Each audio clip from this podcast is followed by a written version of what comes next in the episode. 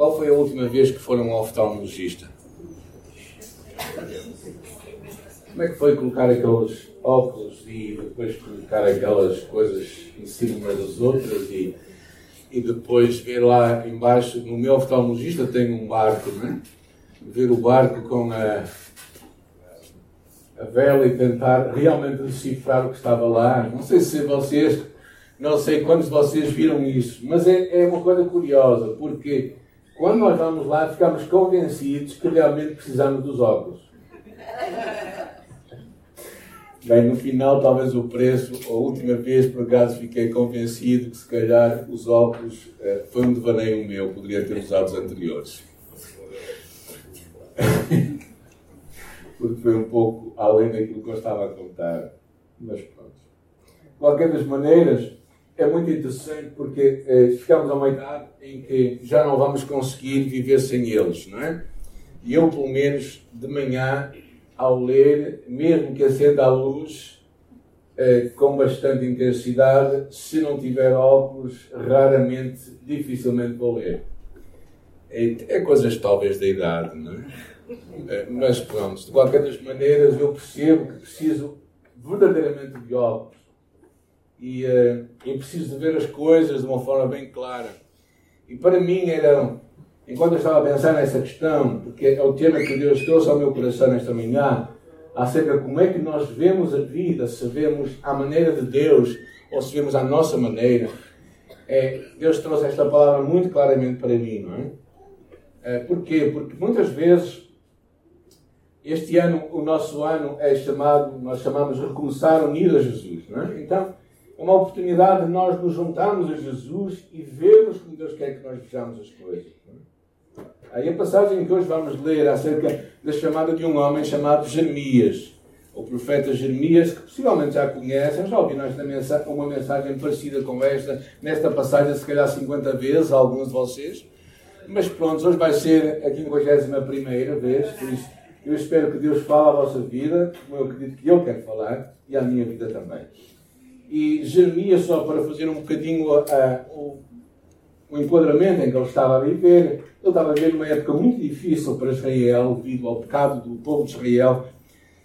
Uh, Deus vai levar aquele povo para o cativeiro. E então Deus levanta um homem para fazer uma diferença. Deus já tinha declarado que o povo era pecador, era insubmisso e que menos se arrependesse iria para a Babilónia. E assim aconteceu. 70 anos para a Babilónia. Jeremias também iria acompanhar parte desse processo. Ou seja, ele também iria para o cativeiro com o povo. Ele vivia numa cidade muito pertinho de Jerusalém, chamada Anatote, a 4 km somente. Era uma cidade onde os sacerdotes viviam. E o pai de Jeremias era um sacerdote e possivelmente Jeremias também seria um deles. Então ele iniciou o seu ministério mais ou menos no ano 620 a.C., num ano de um rei extraordinário, que foi o, o rei Josias, que reinou durante 40 anos mas por causa da desobediência dos outros reis e do povo de Israel, Deus os vai levar para o cativeiro e Jeremias também parte. É? Houve várias fases do cativeiro. A primeira fase foi no ano 605, e depois em 596, e depois em 587. Foram as três levas do povo de Israel para o Egito para completar os 70 anos de cativeiro. E o nome de Jeremias é interessante, significa levantado por Deus. E possivelmente essa é a grande chamada de Deus para ti e para mim também. Deus nos levanta a nós num tempo difícil, em tempos conturbados, em tempos em que precisamos de ser levantados por Deus para levar uma mensagem que se calhar não vai ser tão de agrado quanto as pessoas gostariam em algumas alturas, mas vai ser a única mensagem que nós podemos levar, que Deus nos manda levar.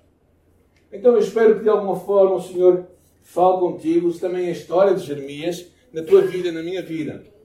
Então, lendo um pouco esta palavra de Deus no capítulo 1, versículo 4 e versículo 5.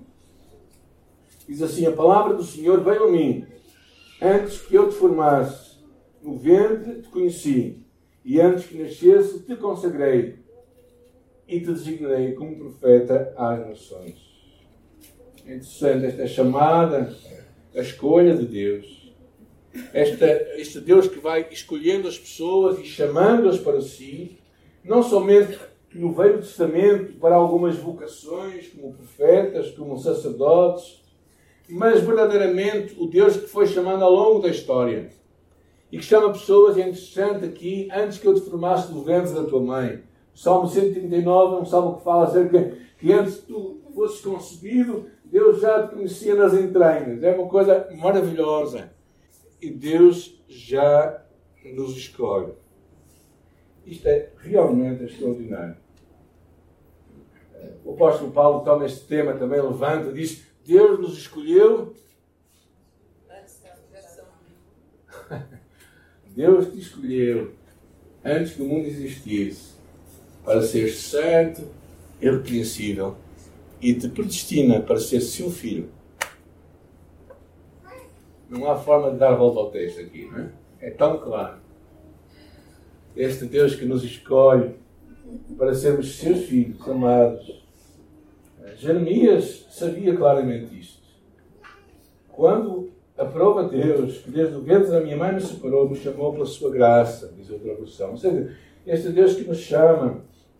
Jesus também é, diz claramente isto, não, é? não me escolhestes vós a mim, mas eu vos escolhi a vós e vos nomeei para que vades e deis frutos e o vosso fruto permaneça, a fim de que tudo quanto em meu nome pedirdes ao meu Pai, Ele vos conceda. Esta convicção que este é um Deus que vem ao nosso encontro. Não é? Para aqueles que gostam de teologia, chamaríamos isto a predestinação ou a escolha de Deus, que não podemos negar. Podem fazer o que quiserem ao texto bíblico, mas não podem passar estes, estes versículos e, e tentar apagá-los. Não é? E é curioso que este é um dos temas que às vezes é um pouco controverso. Há um livro de, de um homem chamado J. Parker que chama A Soberania de Deus e a Responsabilidade Humana no qual ele toca acerca da doutrina bíblica da eleição e da soberania de Deus. Deus é soberano na sua escolha para a nossa salvação. Ao mesmo tempo que também que Deus naturalmente nos dá a vontade e a escolha de nós podermos ir ao seu encontro ou não. Eu chamaria isto uma, as duas avenidas paralelas da vida, que é a escolha de Deus e a decisão do homem. Quando Deus fala, és que estou à porta e bato, se alguém ouvir a minha voz. Agora, é Deus está a bater à porta. Okay? É, eu não quero é, desenvolver muito esse tema, porque é um tema para mim que é, é, muito claro na Escritura, ainda que isto não, não, não renega a necessidade do ser humano de responder ao amor de Deus, porque só assim é que nós poderemos ter uma experiência acerca do Senhor.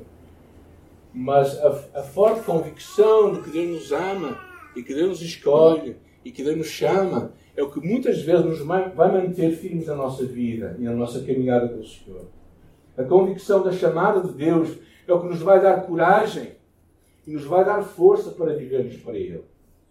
Esta convicção de que é Deus que te está a chamar, é Deus que te está a convidar para, para caminhar com Ele, é o que te vai fazer persistir em momentos de, de criticismo, momentos de dificuldades, momentos de lutas na tua vida ao mesmo tempo, é a comunhão constante e pessoal que Jeremias tem com este Deus que vai ajudá-lo a permanecer fiel. Ou seja, Deus nunca nos criou como seres eh, robôs ou sem vontade própria. Deus sempre nos dá a escolha e a necessidade de nós também podermos ir ao seu encontro. Mas eu acho que é tão interessante tu pensares assim, que tu és tão importante para Deus, que Ele te escolhe, que Ele te ama, que Ele revela o seu amor que Ele decide verdadeiramente ir ao teu encontro e te salvar. E isto deve trazer um descanso santo à tua vida e uma confiança eterna. Uh, e mesmo que o teu pai e tua mãe não tivessem planeado o teu nascimento, Deus já tinha planeado. É? Graças a Deus por isso. Eu sempre costumo dizer à minha mãe, claro, eu estraguei muitos planos da minha mãe, porque eu nasci, ela tinha 40 anos, naquela altura, filhos aos 40 anos não era uma coisa, era coisa de outro mundo. É? E então eu costumo, eu costumo dizer às vezes, eu precisava tanto de nascer que nasci até fora do tempo. Então fico muito feliz porque Deus sabia que eu tinha que nascer. Aí está. E Jeremias tinha esta convicção. Esta convicção de que Deus o estava a chamar. Era, era Deus que veio falar com ele. E, Deus, e Jeremias responde. E a resposta de Jeremias é curiosa. Vejamos lá no versículo 5 e 6. E então disse eu: Ah, Senhor Deus, eu não sei falar, eu sou apenas um menino. Claro que eu não era um menino, era um homem grande, mas, mas não conseguia muito articular, achava ele. Mas o Senhor me respondeu: Não digas, eu sou apenas um menino, porque irás a todos a quem eu te enviar e falarás tudo quanto eu te ordenar. Não temas diante de Deus, porque eu estou contigo para te livrar, declara o Senhor. Jeremias considera a sua inadequação, acha-se inadequado, ao mesmo tempo que Deus traz ao de cima o verdadeiro sentimento de Jeremias, que era. Que era? O que está ali a dizer? O último versículo. Era medo. Tinha medo.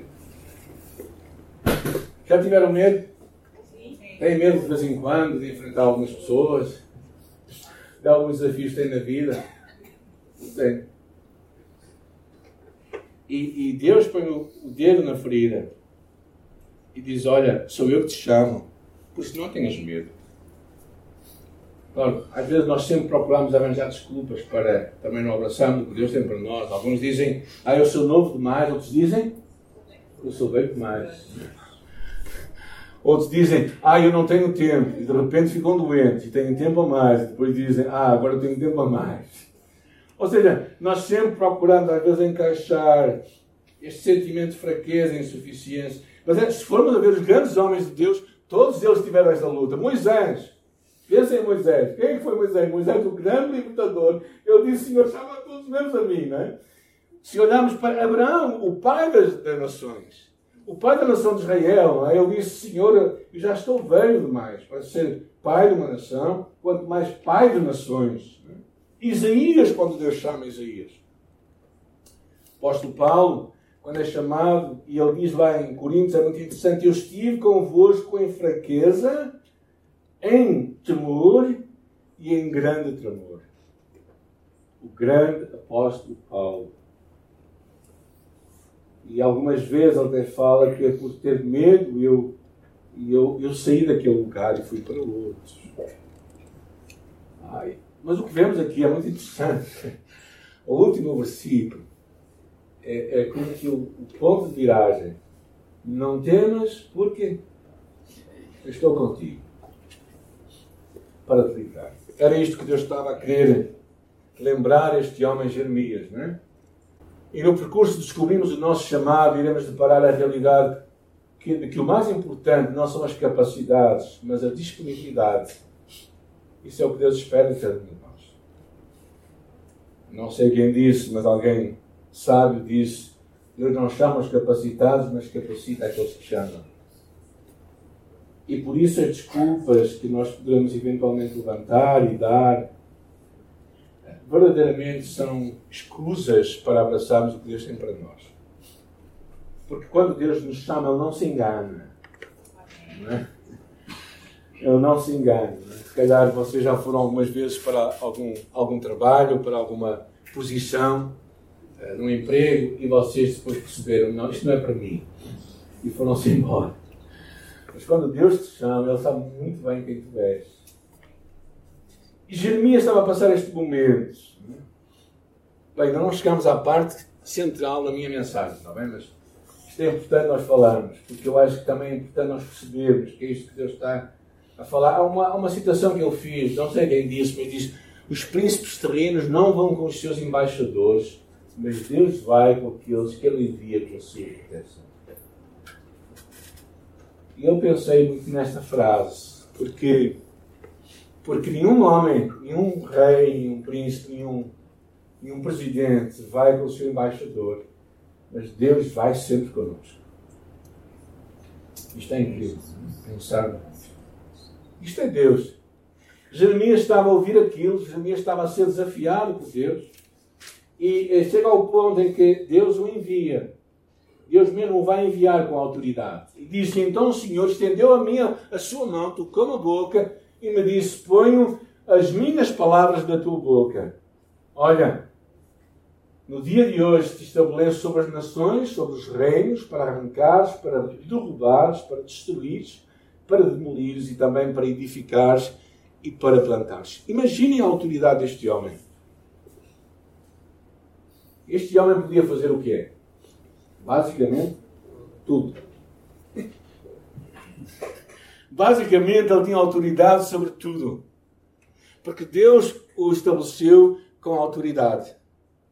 Deus o estabelece com autoridade para levantar, mas é curioso, vemos aqui as grandes marcas de, de, de, do castigo de Deus para arrancares, para derrubares, para destruires, para demolires. Porque verdadeiramente esta era a mensagem mais imediata que Deus tinha para eles. Era uma mensagem de castigo de Deus, de destruição por causa da desobediência aos propósitos de Deus.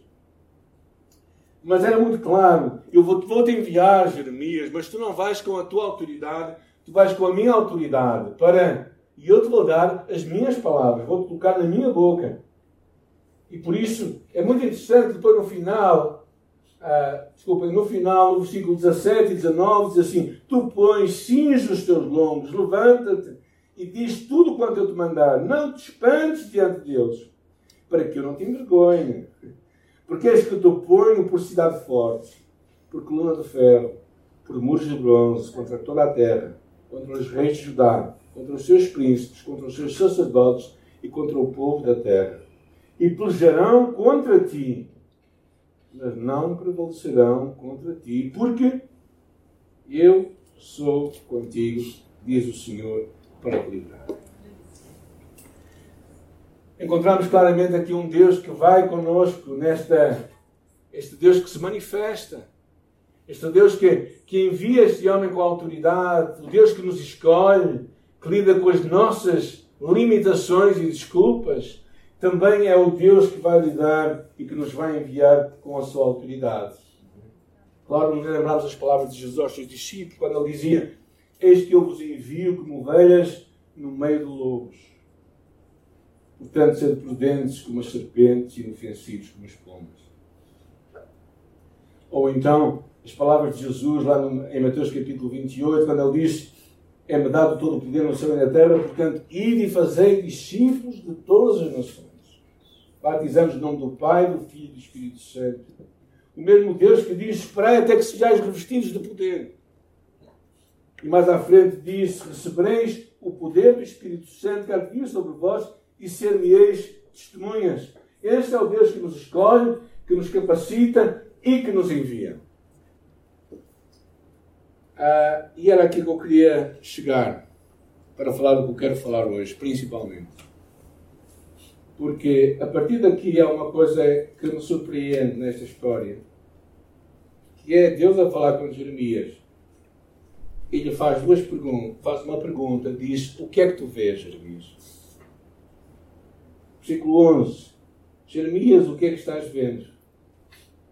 Jeremias, versículo 13. E pela segunda vez a palavra do Senhor me veio e disse: O que é que estás a ver? Deus pergunta a Jeremias o que é que ele estava a ver. Ele via duas coisas. A primeira delas era uma amendoeira. A amendoeira que é a primeira árvore a despertar a primavera. Quem já subiu o Douro, a ver as amendoeiras em flor. Quem já viu o despertar da, da primavera, nas, que é um espetáculo, subir o rio, particularmente de, de, de comboio, e conseguis ver aqueles montes cheios, todos branquinhos, com as amendoeiras a brotar, anunciando que, que a primavera estava a chegar. E Deus estava claramente a dizer: assim também eu venho para cumprir a minha palavra e trazer o castigo. Mas a segunda imagem que ele tem é o que vês no versículo 13: é uma panela a ferver que se inclinava de norte para cá. E claramente isto era, era usado naquela altura para cozer alimentos, mas também para lavar roupa. Em Portugal também se fazia isto antes, quando se água para lavar a roupa suja. Não? É? Agora lava-se com a língua. Não? É? Mas Deus estava a querer purificar aquela nação. E por isso esta visão é muito interessante. O que é que tu vês? O que é que tu estás a ver? E Jeremias via aquelas duas imagens, mas havia muito mais do que as duas imagens. Porque uma coisa que nós percebemos com Deus é que não é só o que nós vemos, mas também o que nós não vemos que é importante. Quando pensamos na história de Jeremias, capítulo 13, Números, capítulo 13, quando Deus envia os espias à terra prometida, o que é que eles viram? Alguém, Alguém se pode lembrar? Viram gigantes. É verdade ou não? Os filhos de Anak. O que é que eles viram mais? Frutos da terra. Frutos da terra. E até trouxeram os frutos da terra, não é? Comida boa. O que é que eles viram mais? Bem, eles viram muitas coisas, mas a última visão foi que eles eram como. Eles olharam para si próprios como gafanhotos. Né? Mas eles não viram uma coisa. Faltou-lhes ver uma coisa. Faltou-lhes ver Deus. Foi por isso que Josué e Caleb se levantaram e disseram assim: Ok, vocês viram tudo isso, é verdade, eu não estou a negar, é verdade que nós vimos os filhos de Anak, é verdade que nós vimos as muralhas como grandes muralhas de pedra, é verdade que nós também vimos uh, os inimigos de Israel. É verdade, tudo isso que vocês disseram é verdade.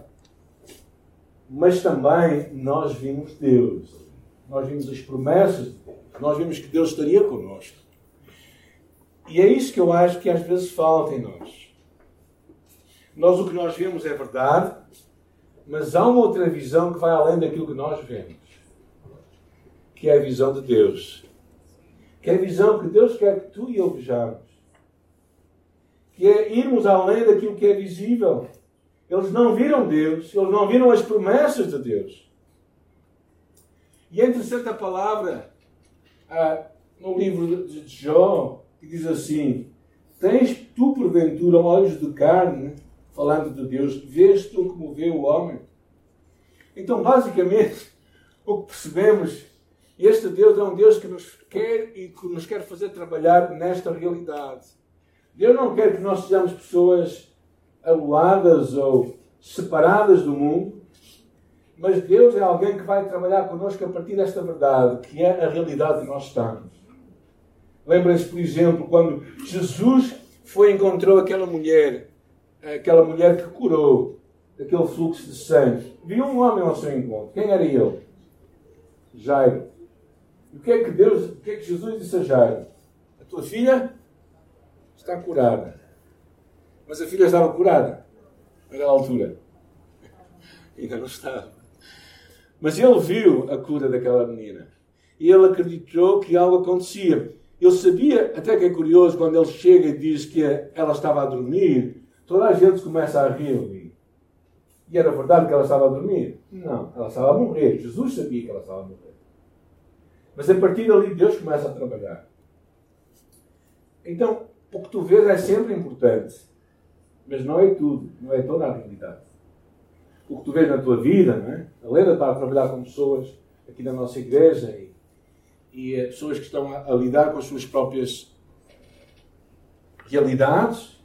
Mas o que elas veem é uma parte, mas não é tudo. Há muito que nós não vemos. E quando nós olhamos para a nossa vida, muitas vezes, nós, nós depende para onde olhamos, nós vemos alguma coisa, mas não é tudo. Então, o que Deus está basicamente a falar, quando Deus escolhe este homem, Jeremias, ele está basicamente a dizer: é verdade, o tempo que estás a viver é esse. Mas também outra coisa que nós percebemos é que os tempos em que vivemos são as oportunidades que Deus nos dá a nós.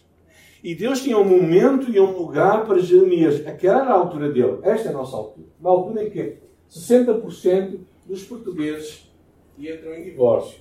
60 em 100 casamentos dão em divórcio. Há vários modelos de famílias hoje, de famílias. Há pelo menos oito modelos de famílias. É? Estava a ler acerca disto. É uma, uma grande confusão, mas é, eu não sei que família que é. Ou seja, os conceitos de família estão Vivemos em tempos em que há uma grande incerteza quanto ao futuro. Mas este é o tempo em que tu e eu vivemos. É o tempo em que Deus nos chama a viver. O que é que nós vemos? Vemos incêndios, vemos guerra, vemos dificuldades, vemos lutas. Mas só vemos isso? Minha pergunta é: só vemos isso? E eu gostaria que nós pensássemos em duas coisas agora para terminarmos. O que não vês é possivelmente mais importante que aquilo que estás a ver. Eu lembrei-me de uma história significativa na Escritura. A história de Ló e Abraão. O seu sobrinho Ló entrou em conflito, os pastores entraram em conflito e Abraão fala com Ló e diz: Ló, escolhe a parte da terra que tu queres. Ele a primazia e disse: Olha, procura aqui. Levou para cima de, uma, de cima de um monte e lhe mostrou a campina do Jordão, verde, bonita. E Ló olhou, e diz a palavra lá em Gênesis capítulo 13. Ló olhou e viu a campina do Jordão. Ló viu os campos verdejantes. Ló viu as oportunidades para os seus rebanhos. Ló viu a oportunidade da riqueza. Ló viu a oportunidade de prosperidade. Ló viu a oportunidade de crescer e de ganhar e de desenvolver a sua prole. Mas Ló não viu uma coisa. Ló não viu Sodoma e Gomorra. Ló não viu onde se ia meter. Ló não viu verdadeiramente o que estaria a comprometer vivendo com aquelas pessoas. Ló não percebeu o quanto ele iria estar a comprometer a sua própria família ao fazer aquela escolha. E se calhar tu e eu também, muitas vezes, vemos as oportunidades que temos diante de nós e as escolhemos assim, sem pensar nas consequências daquilo que Deus vai trazer para nós. Muitas vezes nós entramos em acordos, em, em parcerias, entramos em casamentos, entramos em relacionamentos, sem perceber o que aquilo vai nos custar. Nós vemos o que é de bom, mas não percebemos o que há de mal. E precisamos abrir os olhos, precisamos de não somente o que vemos, mas também o que não vemos. Às vezes nós comprometemos a nossa vida ao, ao, ao, trabalharmos de uma forma desmesurada, sem tempo para descansar, porque precisamos de mais dinheiro e de repente ficamos doentes e temos menos dinheiro. Ou seja, nós precisamos de ser sábios na nossa escolha, nós precisamos de ver além dos nossos olhos, nós precisamos de ver a morte que está no aparente paraíso. E por isso precisamos, às vezes, trabalhar um pouco, desacelerar, pensar nas escolhas que estamos a fazer. Por que é que estamos a fazer estas escolhas? Eu penso, penso em que eu estava a falar com a Lera, ela estava a compartilhar ah, um desafio de umas pessoas que ela conheceu, que eu tenho conhecido como pessoas que às vezes casam com pessoas que nem conhecem. A sério, né? Quanto tempo é preciso para eu conhecer uma pessoa? Eu acho que é, não há tempo que chega. Né? Mas pronto, isso é outra história. Eu costumo brincar, não é? Dizendo que demorou tanto tempo a conhecer a minha mulher que eu acho que não quero conhecer outra, não é? Acho que isto é, um, é um projeto grande demais para mim. Uh, mas às vezes nós precisamos de olhar para as coisas e perceber o que nós vemos é aquilo, mas há muito mais. O que nós não vemos? O que é que tudo isso vai custar? O que, é que nós vamos ter que pagar? O que é que nós vamos perder? Sabe o que é que aconteceu com Ló, sabe? Ló prosperou financeiramente. Ló foi um homem de autoridade naquela nação. Em Sodoma. Ele, estava, ele era um dos chefes da cidade. Era um homem influente. Mas sabem, o final da vida dele, sabe? Foi por amor a Abraão. Deus mandou anjos para o tirar de lá. E é muito interessante porque os anjos chegaram ali para o tirar e logo não queria ser dali. Logo queria adiar as coisas. Mas a urgência era tão grande que os anjos o arrastaram Aquela imagem que os anjos como que o arrastaram dali. E ele e as suas filhas e a sua mulher. Pelo caminho, a sua mulher deixou o lugar mas o lugar não a deixou. E lá no meio ela olhou para trás. Pensas que olhar para trás não é simplesmente olhar para trás, é foi ficando para trás. Aquilo que ela tinha deixado era mais importante que aquilo que ela, ela, ela não conseguia ver o que Deus tinha ver. E sabe o que aconteceu com Ló e as suas filhas? É das histórias mais. mais. dão mais volta à barriga. Nós conseguimos ler. Né? Elas as duas disseram uma para a outra, disseram assim, olha, o nosso pai já está velho e, nós não estamos com gente desta terra, por isso vamos embriagá-lo e vamos deitar com ele. E uma após outra se deitaram com o seu pai e daquelas, daquele ser, daquela relação incestuosa nasceu dois povos que foram inimigos do povo de Israel.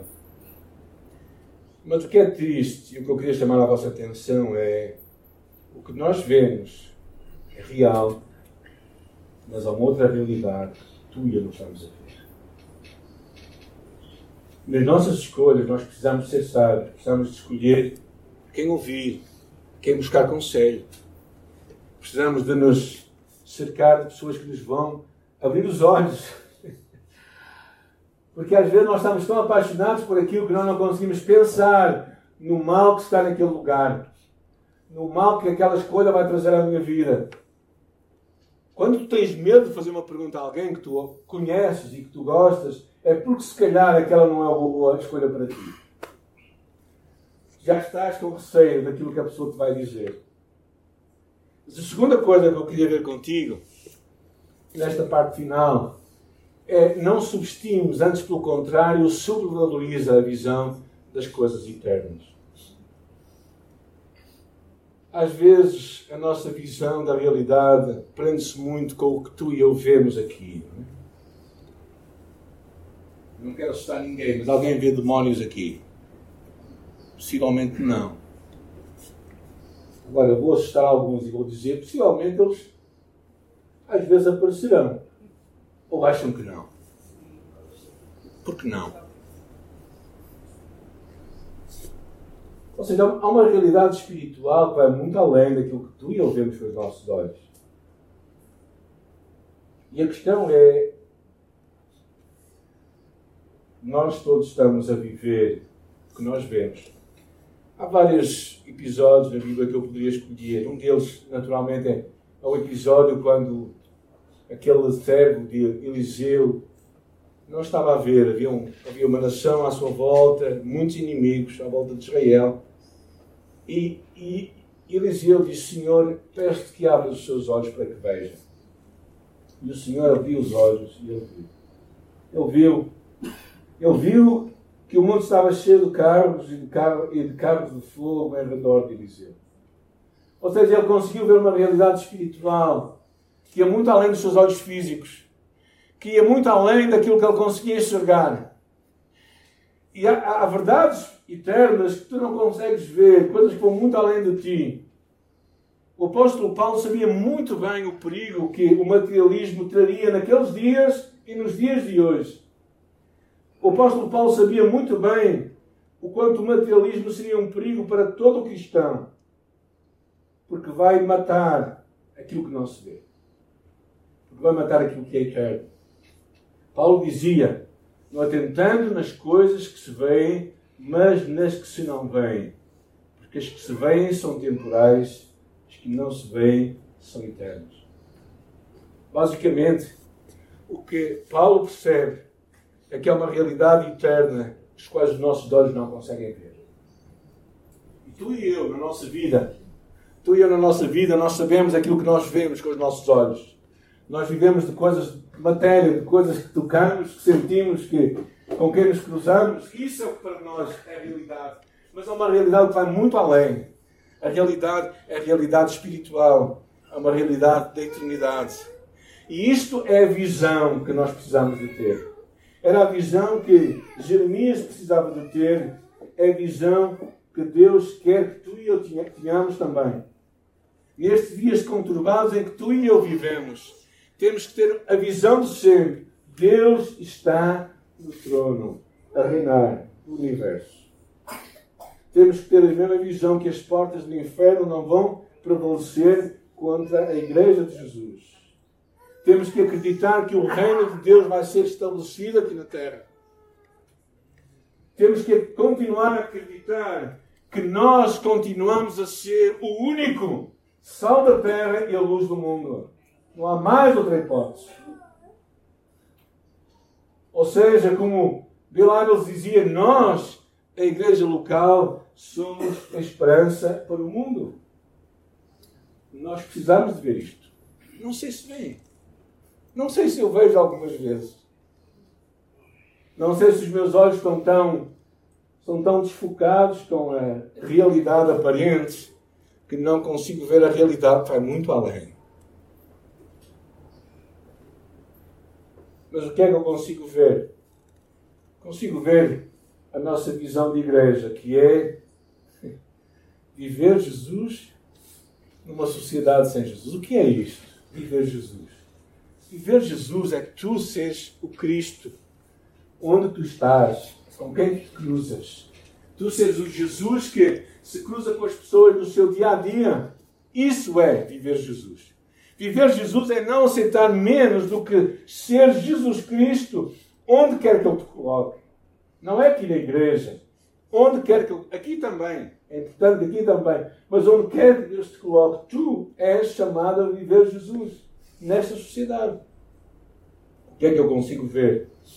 Eu consigo ver a nossa missão, uma família de fé autêntica, que serve intencionalmente a sua comunidade e vive levando Cristo a todo o mundo, vivendo em tudo para a glória de Deus. Eu consigo ver isto. Eu consigo ver que é isto que Deus quer fazer através de ti e de mim. É de sermos esta, esta igreja, esta família que vai servir a comunidade, que vai levar Cristo às pessoas, que vai viver em tudo para a glória de Deus. Eu consigo ver isto.